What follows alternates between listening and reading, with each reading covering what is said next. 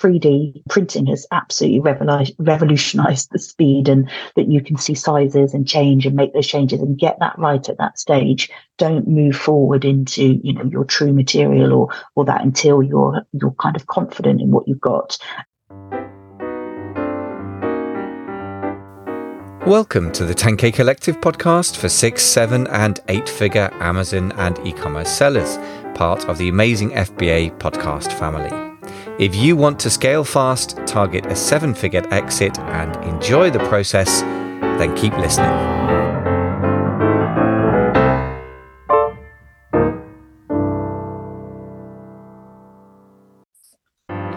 Do you want to grow your business bigger and faster? A free audit of your Amazon business can help you see and avoid threats and find missed golden opportunities. I generally charge $150 or more per hour, but this would be free. You can be a reseller or a brand owner. All I ask is that you're doing a few thousand dollars a month in sales already. Just visit myamazonaudit.com, scroll down, click on Amazon Audit, and book in a time. That's M Y Amazon A U D I T dot com. Look forward to speaking to you on your audit. Ladles and jelly spoons, boys and girls, welcome back to the 10K Collective podcast, a subset of the amazing FBA podcast family for six, seven, and eight figure Amazon brand owners. So, Amazon brand owners, what does that even mean? It means you sell on Amazon, but you own your own brand, I guess. Today, we are talking to Bonnie Hall, co founder of Senses 8, the retail product experts who help brands unleash the full potential of their product portfolio. sounds very grand. I happen to know that Bonnie has incredible deep background in helping companies in a very, very detailed way. So, lots of expertise to draw on here. So, Bonnie, welcome to the show. Delighted to have you with us. Thank you for having me today, Michael. Appreciate it. Pleasure. So tell us a little bit about Senses 8 and let's let's just get that expertise, retail product experts is what you build yourselves as and just, just show us exactly what that expertise comes from. Yeah, of course. So myself and um, my colleague Vicky, well, co-founder actually, Vicky Jackson, set up Senses 8 in August 2023. So we both come from e-commerce backgrounds, e-commerce retail. Myself, I was 20 years with a leading e-commerce business in the well, UK, but actually global. So we had a wide breadth of expertise across like all countries. And Vicky came from footwear originally and then joined me in the well-being, sexual well-being and health area as well. So between the two of us, we founded it really to help brands, retailers to optimize their product. We can see how hard product has to work in businesses. It's where we know the heart of really what you're selling and, the importance of products. And we wanted to help others to also kind of optimize that in their ranges. Excellent. And and just to underline things with a few numbers just how deep your background is. So you've managed over 250 global suppliers, a portfolio of over 5,000 products or SKUs. You guys work with brands in Europe, Japan, China, America. So you, you really, really have deep expertise. And I know the company which you were from, and I know how incredibly fast they grew. So you guys really, really, really know your business. And I, I, like the fact that you said that the product is at the heart of what we do. I do find in the community of people who focus on Amazon selling or selling on Amazon, it's hard to get away from the language that is platform centered and we kind of get wrapped up in the latest hacks for Amazon and the latest how do I market and is TikTok the latest channel all of which is important, but I think it can distract us from the fact that when the consumer owns the gets the product in their hands, they're going to like it or not like it, and that's ultimately the foundation of uh, the future for your brand or death for it, right? So I think that people get very distracted. So I I love that focusing back on the product.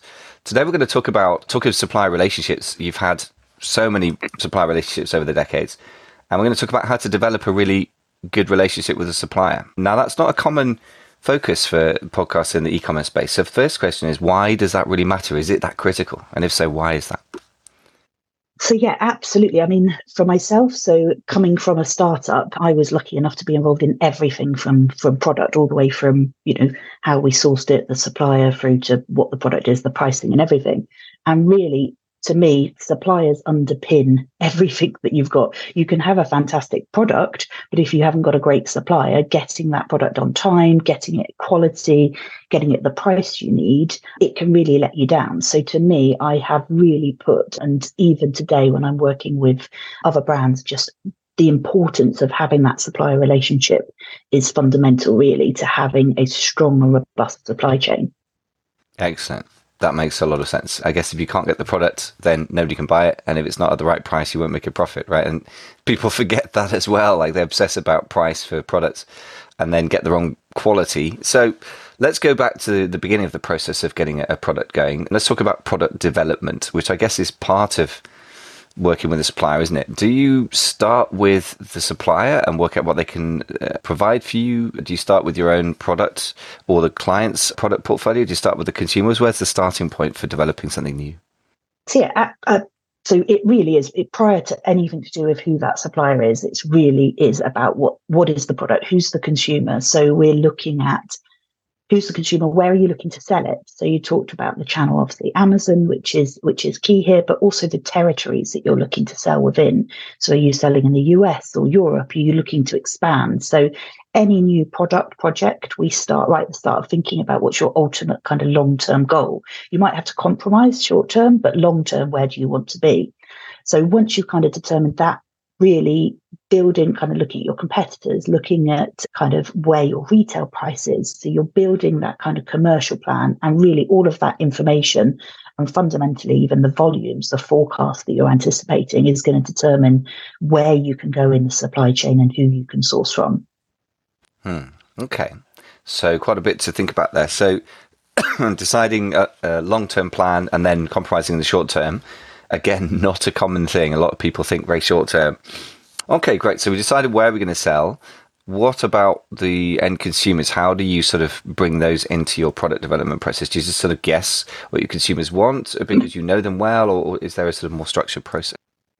So I was very lucky, obviously, 20 years in one industry. I got to know the consumers very well, but it's still constant evolution of, of, of looking at consumer trends, looking at data, looking at what the industry as a whole, actually speaking to customers, looking at reviews. If you're new to the industry, you don't have reviews on your own products, actually taking the time to read customer reviews of competitor products. So looking at what people like about the product, what they complain about, also about kind of the re- retailers themselves. If you've got competitor retailers looking at their Trustpilot reviews, where are they dropping the ball? Where are there opportunities that you could actually offer a service or something that's going to meet that customer need? So there's lots of different ways that you can kind of research that consumer and start to pull together a picture and an image of who it is that you're targeting, even if it's not 100% firm, it's really important. And even, you know, today, picking up a new brand, a new opportunity, that would be one of our key starting points. Who's going to buy this product and use it?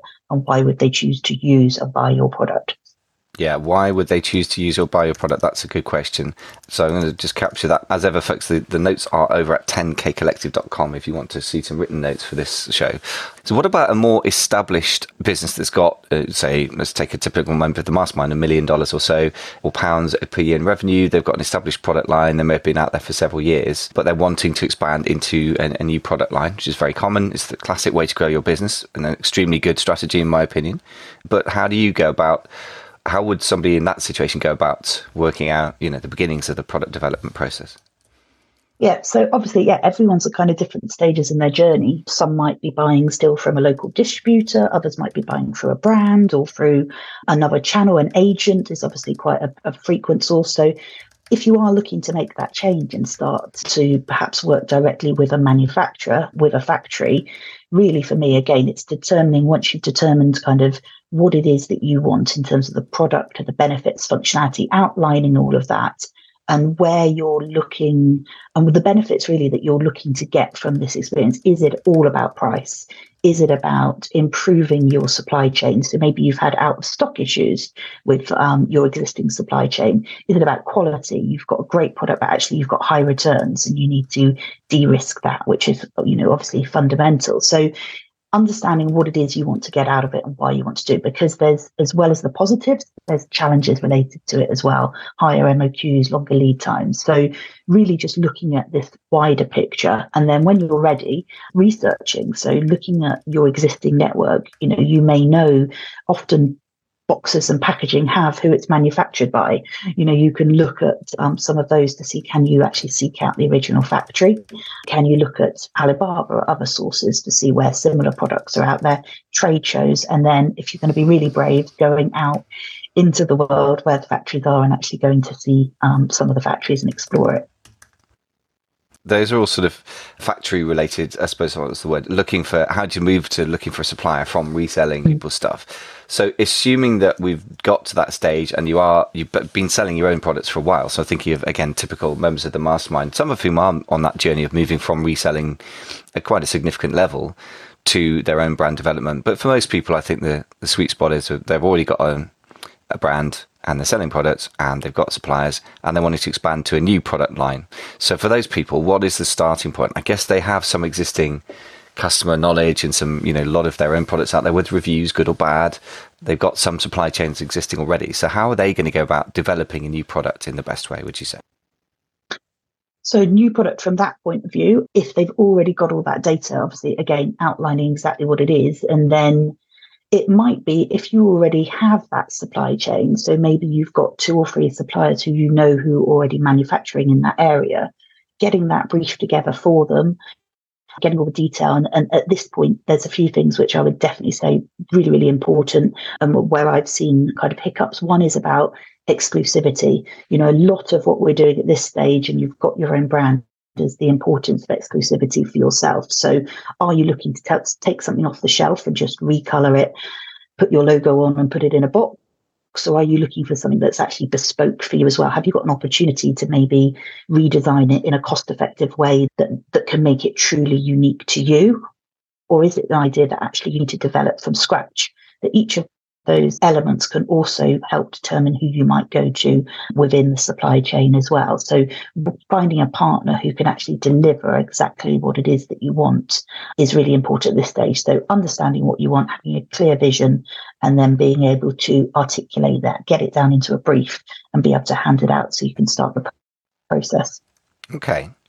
So I guess one question is then how long is a piece of string questions, but I guess these are the processes that people have got to go through, right? So the, the options, taking something off the shelf, putting it in a new box, I guess you call that pure private labeling or white labeling my instinct and my experience on Amazon would be that's now a little bit dead because you're obviously, you know, Amazon's a comparison engine, isn't it, on the search results page, and you're you're looking at the same sort of product. The consumers aren't dumb, and they realise it's the same, and you get shopped on price. Now that's my sort of summary, which may always be true. So let's assume we're either redesigning an existing product from your supplier or developing from scratch. How do you make the decision between those those two options? For me, it's all about well, two really. It's cost how much money have you got that you can actually put into this? It's probably around about your category. So, although kind of that white label can be very obvious in certain categories, other categories it's less obvious. So, say you're in cosmetics or beauty, you know, you can create something through packaging that's very unique versus maybe if you're making a a, a, flask or sportswear might be harder. So it really is about dependent on the product category you're in. And then for me, it's about, yeah, how much money have you got to spend? How quickly do you want to bring it to market? And also about what the volumes are that you're looking to produce. So doing a redesign or reskin on something that's already there, that's maybe an electronic item, you can save thousands and thousands of pounds and come to market a lot quicker it looks exclusive from the outlook and then from internally maybe the guts are the same as something that's already on the market. Also one of the really big areas here is around the compliance and product testing. So you can also get huge benefits in using existing technology where you can piggyback on the manufacturer's compliance testing etc versus what you might have to do if you built it from scratch. So it really is outlining what both of those are understanding the cost and understanding the benefits for you and whether it's right for the size of business that you are. Do you want to grow your Amazon business bigger or faster? I bet you do. If so, a free audit of your Amazon business can help you see and avoid threats and find some golden missed opportunities. Generally, I charge at least $150 an hour these days for my time, but this is free. You can be a reseller or a brand owner. All I ask is that you're doing at least a few thousand dollars a month in sales. If you are, just go to myamazonaudit.com, scroll down, click on Amazon Audit, and book in a time, and we'll see each other on a Zoom call. That's M Y A M A Z or Z O N A U D I T dot com. Thank you very much for listening, and I hope to see you on a call soon. Yeah, that's a very intelligent set of, uh, of thoughts there. So, cost and speed are, obvious things, but I, I, guess you make an extremely good point. I have really, I suppose, I've, in my mind, I've because I've always worked with hard goods myself, and quite a few of my clients do. Then I always think, oh, the widget looks the same, but obviously, if it's got electronics in it or something like, you know, a, a consumable of some description, then it's got a sort of function that's not the same as the, the basic shape, if you like, that you see on the screen. And, and then suddenly you can differentiate the visual effects, which I think is really important, from the sort of function. Like if it's lipstick, it still colors red and it still has the same ingredients and it's past the FDA testing or whatever. Yeah, that makes sense. And I would say also, if you haven't dealt with the joy of compliance, folks, uh, in certain categories, you really, really, really want to be serious if you're going to go down that route or just don't bother because the compliance uh, with the EU and or FDA if you're consuming stuff is pretty serious in my experience. So I'm not going to plunge into the, the, the world of all of the compliance side because we could spend all day talking about detail there.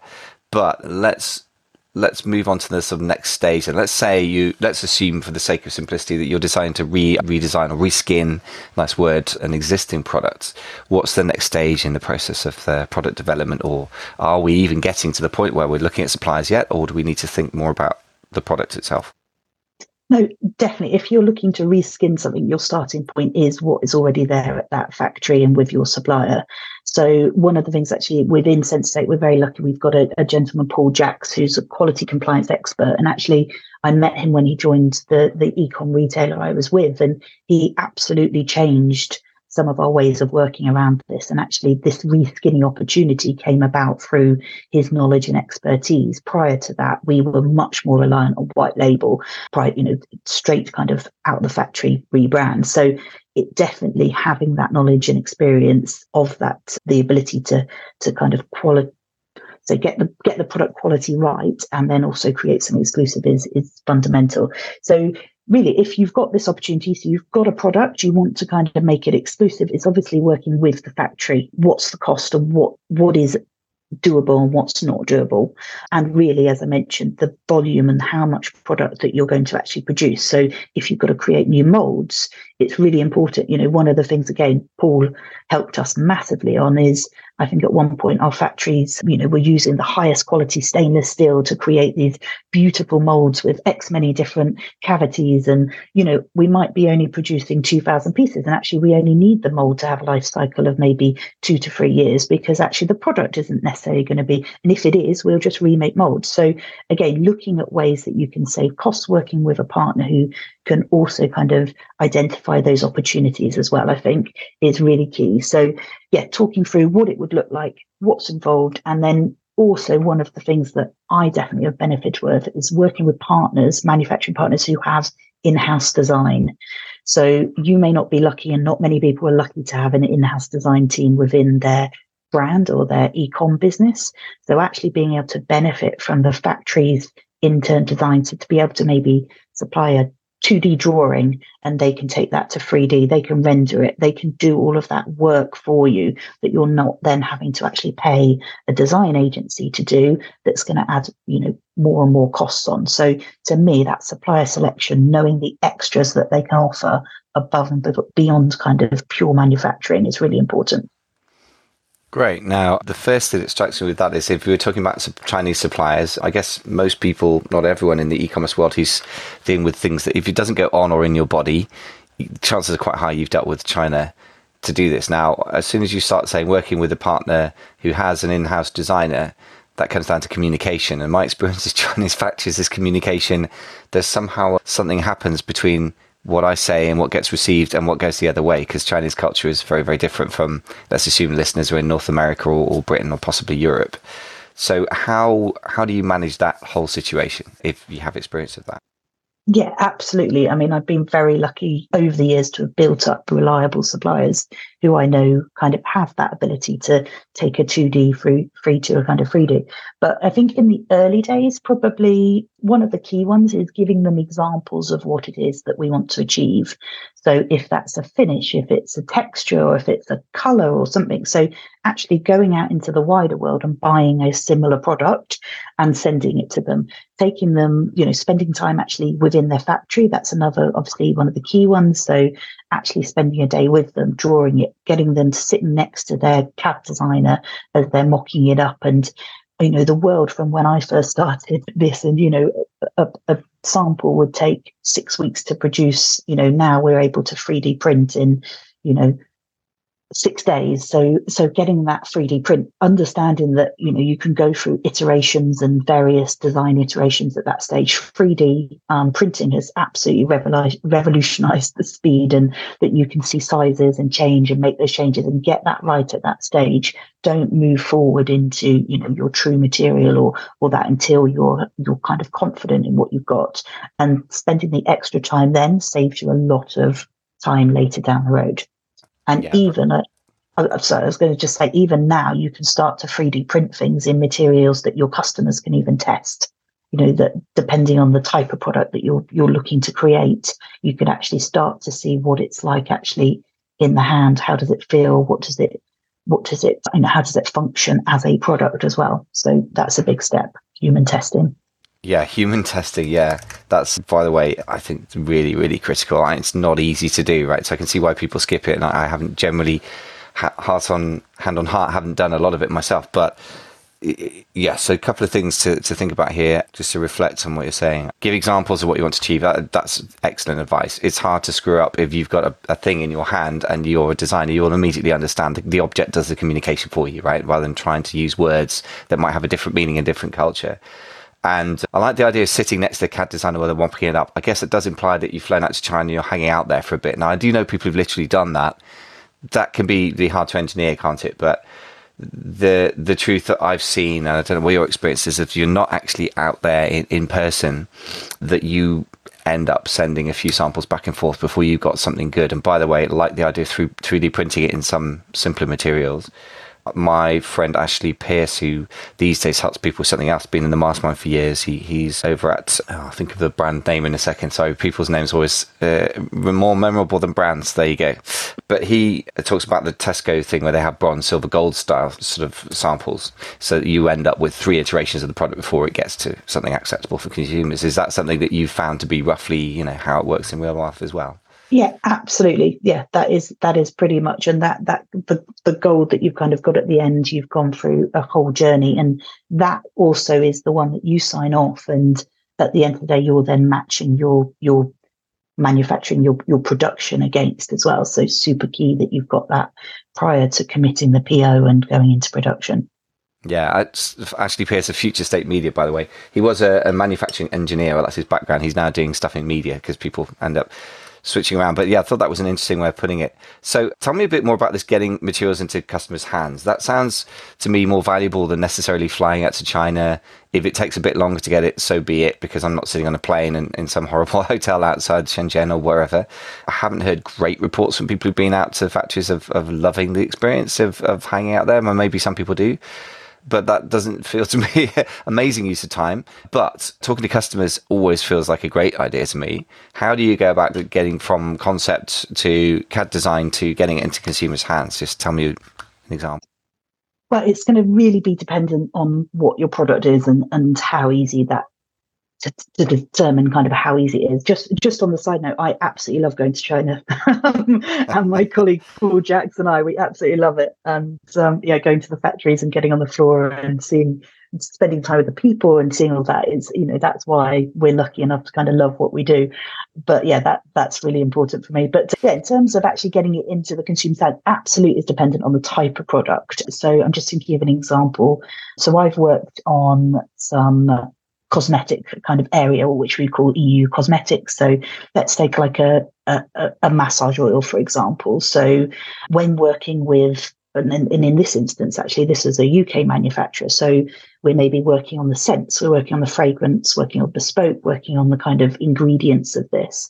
So in those kind of early stages, we might have five or six different scents that we're going to be looking to kind of choose between, each of them kind of slightly different. So one of the key things we do is get small little sample bottles made up, depending again on the size of business you are or the size of the factory you might be, you might have to pay a small fee for that but those then can actually go out to either trusted trusted customers if you've actually got a customer kind of testing platform or that you've kind of created one yourself they might go through to friends or families or colleagues in the business. You know you might ask a few different people just try them you know try it on their hand see what's said give feedback. So we would um, have a kind of um, product testing form with the questions that you actually want to find out about how did it sell? How did it smell? How did it feel on the skin? You know, would you buy it? What kind of price would you pay for this if it was excise? So actually trying to gather and, and think ahead of those questions because then you can actually collate them into a database and that can help you then determine and score the products and actually choose which one that you might then take to market. And it will also bring up some of the benefits for the products that you might not have even thought of. So I might say, oh, you know, it it evoked a feeling of, you know, lavender relaxation, and you know, it's it, you you've got different things that can also help you to do that. And if some of those reviews are also positive during that, you can also use them if people are happy for you to. When you come to launch the product, you can ask those people who've been involved in the development to also review the product if what you're bringing to market is is what they've actually tested.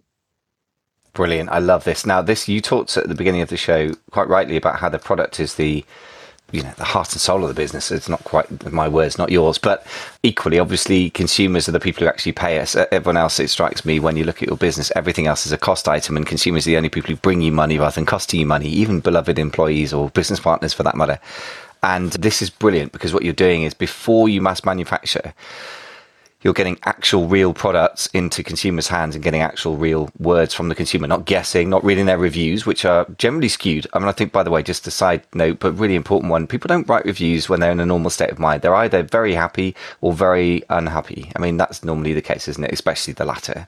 So I think it's better to get, you're going to get those more nuanced, middle of the road, like, yeah, quite like it, but which you get less of in reviews. I mean, yeah, you get three star reviews, but somehow there's something about reviews, isn't there? So I, I really like that as well. It's a bit more uh, nuanced, and this is really, really good. So I would just, if you take nothing else from the podcast, I'd just say to everyone listening, like what we've just talked about is the missing piece. Even right now, it's a huge opportunity because most people just don't do this. This is a bit of hassle, isn't it? It's a lot of hassle.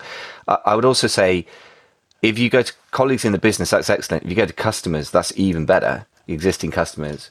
If you're going to your friends and family, just be aware they may not be your consumer base, right? If your Aunt May doesn't like it and it's it's it's developed for hunky men in their twenties and your Aunt May is sixty, then she might not be your consumer. I'm just saying. It's another thing that people get put off by. Okay, look, this is very, very good. So let's say we've got our manufacturing. Oh, by the way, yes, I, um, my my prejudice against the the China experience is just to be dismissed if it's not you. You obviously love going out there, and I know other people who do as well. It's just not so common. So next thing, we've got our samples. We've sent them out to consumers. We've got feedback. So how do you? What's the next stage after that? So you've got the product you're kind of happy with it. I mean, this is in the hope that you've already got all your branding and your packaging obviously determined and kind of defined. And I re- really at that stage, if you've got your kind of gold sample, it's signing off, it's getting your, it's it's getting your terms and conditions with your supplier, obviously getting your PO in place, understanding what that production lead time is, understanding it prior to obviously any sourcing, understanding what duties are involved if you're obviously crossing borders and also estimating prior to production or anything like that your freight because you really don't want to be surprised. You're going to you've managed to source a product at a great price and you're bringing it in and you're not actually understanding what that freight is and duty. So absolutely they should be in the business plan at the start. So yeah once that kind of goes through i mean we i've been, I've been again very lucky in that it was very important to have oqc so within our business, so Paul Jacks has uh, built that into a process within our production. So OQC is outgoing quality control. So You may rely on your factory to have that incoming quality control of materials coming in, but when they've actually made your products in production, so we would actually have in production line quality control. So whether that was in-house team or we paid for a company to go in, independent company, again, it's all about the value of the production, the risk of what might go wrong, and really determining how you want to do that or, or whether it's right for you. And that would actually then give us that confidence again that the product that's coming off the line is the product that we signed off in that gold sample. And then really, really during all this, you're you're planning your route to market and you know that getting the benefits, getting everything kind of prepared. You've obviously got that sample as well for images, photographies, videos, and I've obviously talked about the the getting that feedback during development, and then absolutely again the importance of getting those early samples and, and instances. You might choose to fly in, say you are producing in the Far East, you might choose to fly in a case that you could actually get early reviews and products that you can use for photography, etc., all in readiness for when your bulk um, stock arrives. Yeah, that makes a hell of a lot of sense. I, think that the value of getting a, a handful of uh, samples of your products in advance is, is really underestimated because it, it kicks start things. So one question I was going to ask about the quality control. So would you get somebody to just do a post a pre-shipment inspection, which is the classic thing that everyone thinks of when you say quality control, or how involved in the whole manufacturing process would you get with that side of things? So on an electrical item, on a new item that hadn't manufactured prior, and certainly if it's a new design, kind of a, a, concept, you've done the engineering, you've done everything from scratch. Absolutely, it's kind of every every gateway you possibly can through from materials all the way through to kind of production. So that would be much more robust. If it's an item that you've been producing, you know, you might do it on the first production run. You may you might just have the outgoing QC. Or when I talked about that case that you're flying in a case potentially during, for example, if we couldn't actually get out to the factory or we had trouble getting there for one reason or another, having that case shipped in, you can perform your own QC. You can check the product, be happy with it within, you know, realms, and then you can then release the sea freight to maybe move on a lower cost kind of freight option. So there's various different stages. It's absolutely dependent on the kind of risk involved and the product category you're within.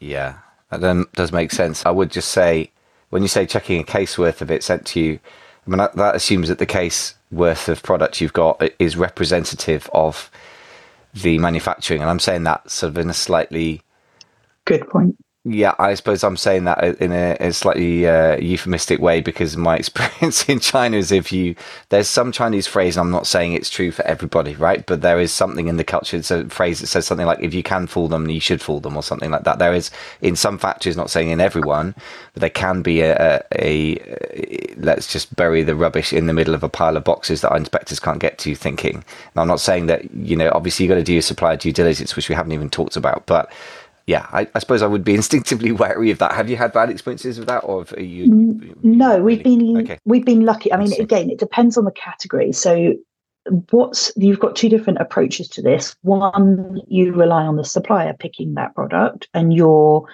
perhaps you might have agreed that you'd get X many samples free of charge. How I've run it in the past is that box actually comes out of production and it's actually the freight company who are picking it. So let's say you made 2000 of a product, freight company is picking up that freight. They're then just picking one of those boxes, they're sending it to you by air, and the other ones are waiting ready to go into a container. So that decision of which box is kind of out of the hands of the supplier. It's in the freight company. You're just redirecting the purchase order, picking it up, and then moving it. You choose how and how and where you're moving it. So it really does depend. There's other categories though where it's been more garment, for example, clothing. You know, you need to check sizes. You might need to do garment tech in house because you've got that skill set and maybe the factory hasn't. So then they are more likely to pick the samples to send to you for checking. Again, it really does really come down to that supplier due diligence, having the relationship, having the experience, having the recommendations, having undertaken an audit and be confident that your supplier, you know, is able to deliver what it is that you're hoping to build with them. Excellent. So I guess that really implies one area that we haven't covered yet, which we ought to look into quickly, which is the supplier due diligence. Because I was thinking it feels like we're coming to the neat end of a podcast, but unfortunately, that's probably a bit critical to skip, isn't it? So, okay, so yeah, I suppose that implies lots of different scenarios. But let's say somebody you know knows what they're doing in terms of private labeling or, or white, you know, developing their own brand products, and they've done it before, but they're looking for a new supplier. So, in that situation, how do you go about the due diligence of supplier? So actually, in terms of seeking out the suppliers, kind of trade shows, going out and and seeing them, finding a list, you know, whether it's through somewhere like Alibaba and actually arranging to visit them, that's kind of our first step. Would would always be to kind of try and go there ourselves. If we weren't able to go there ourselves, we would use another company. I'm just trying to think of various ones, but QIMA is one that comes to mind in China. So we would work for SUV, um, those various ones. So we would ask them to go in and we would have a specific list of things that we would want them to check on.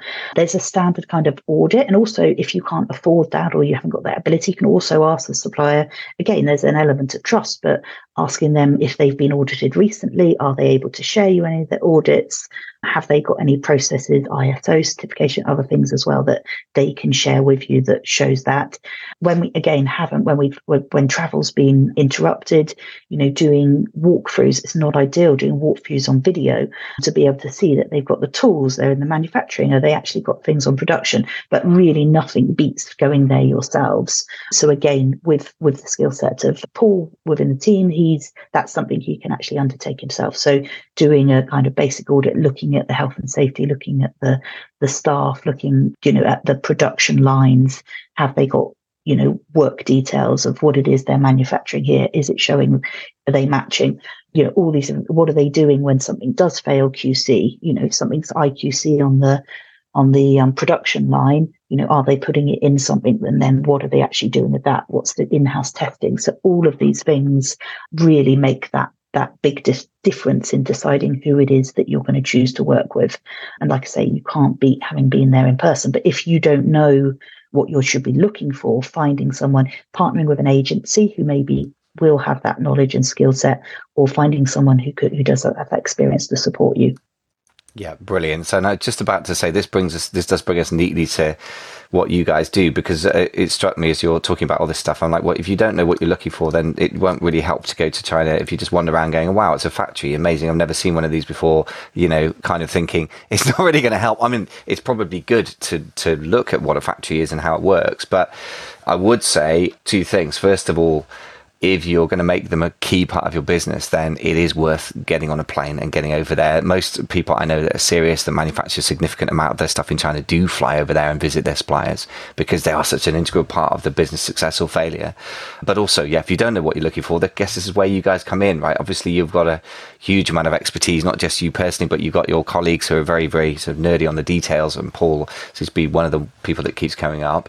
So tell us what, what you can do for entrepreneurs that need a bit of help with all this stuff so i mean our sense of the business that's kind of what our original kind of outline was. How can we help people to take a product through from concept to delivery? And that's where we talk about kind of optimizing the product portfolio. It's looking because we kind of get more involved in a in a broader sense of people's business. Where are the opportunities? Um, but yeah taking a product all the way through concept. And for for clients who are also perhaps already existing established who are then looking for that next step. So moving into a new category or moving into a new phase of their business where they want to start looking at own brand. That's really what we're there to help with. So whether it's business strategy, quality compliance, sourcing, supplier management, and also content, content management. So we have within Senses 8, myself, Vicky, founders, and we have a freelance team of kind of product experts across the, the different realms who come in and work with us on different projects. So yeah, it's really exciting. And we're we're available for free consultations. We're happy if people want to reach out to us um, to discuss what it is that you're looking for, coming back to see if it is something we can help with, or even just directing, giving you some tips and, and advice on where you can go to next if um, Senses 8 isn't the right partnership. Brilliant. And I would just say, if you've got a sense of just the level of expertise going here, if you're listening and you are thinking of doing this and you've got an established business, I would urge you to get in touch. You can tell Bonnie's not exactly hard selling kind of person. So you're going to have, at the very least, you're going to come away with more knowledge and more insights as this next step. So I would urge everyone who's in that situation to get in touch. And how do they get in touch with you, Bonnie? What's the best way? So via LinkedIn, you should be find us Senses 8. And also we have our website, www.senses8.com. So through our website, we've got a form and feel free to reach out over LinkedIn as well. Brilliant. Well, that's really, really good stuff. We're going to talk again, I think, soon about really developing an existing product that's already doing well. How do you evolve from a best selling product? But there's also tons to absorb already. So, Bonnie Hall from Senses 8, many, many thanks for coming on the show. Thank you for having me, Michael. Cheers. Do you want to grow your Amazon business bigger or faster? I bet you do. If so, a free audit of your Amazon business can help you see and avoid threats and find some golden missed opportunities. Generally, I charge at least $150 an hour these days for my time, but this is free. You can be a reseller or a brand owner. All I ask is that you're doing at least a few thousand dollars a month in sales. If you are, just go to myamazonaudit.com, scroll down, click on Amazon Audit, and book in a time, and we'll see each other on a Zoom call. That's M Y A M A Z or Z O N A U D I T dot com. Thank you very much for listening, and I hope to see you on a call soon. Thanks for listening to the 10K Collective podcast for six and seven figure Amazon sellers. I really hope you found the show helpful to you. Please don't forget to subscribe to the show. And if you're on Apple Podcasts, please do leave us a quick star rating. It will take you all of 30 seconds to do it, but it does mean we can be found by and help many more e commerce business builders. I wish you fast and profitable scaling, and I hope you enjoy the process of building your seven figure Amazon business. Thanks very much for listening.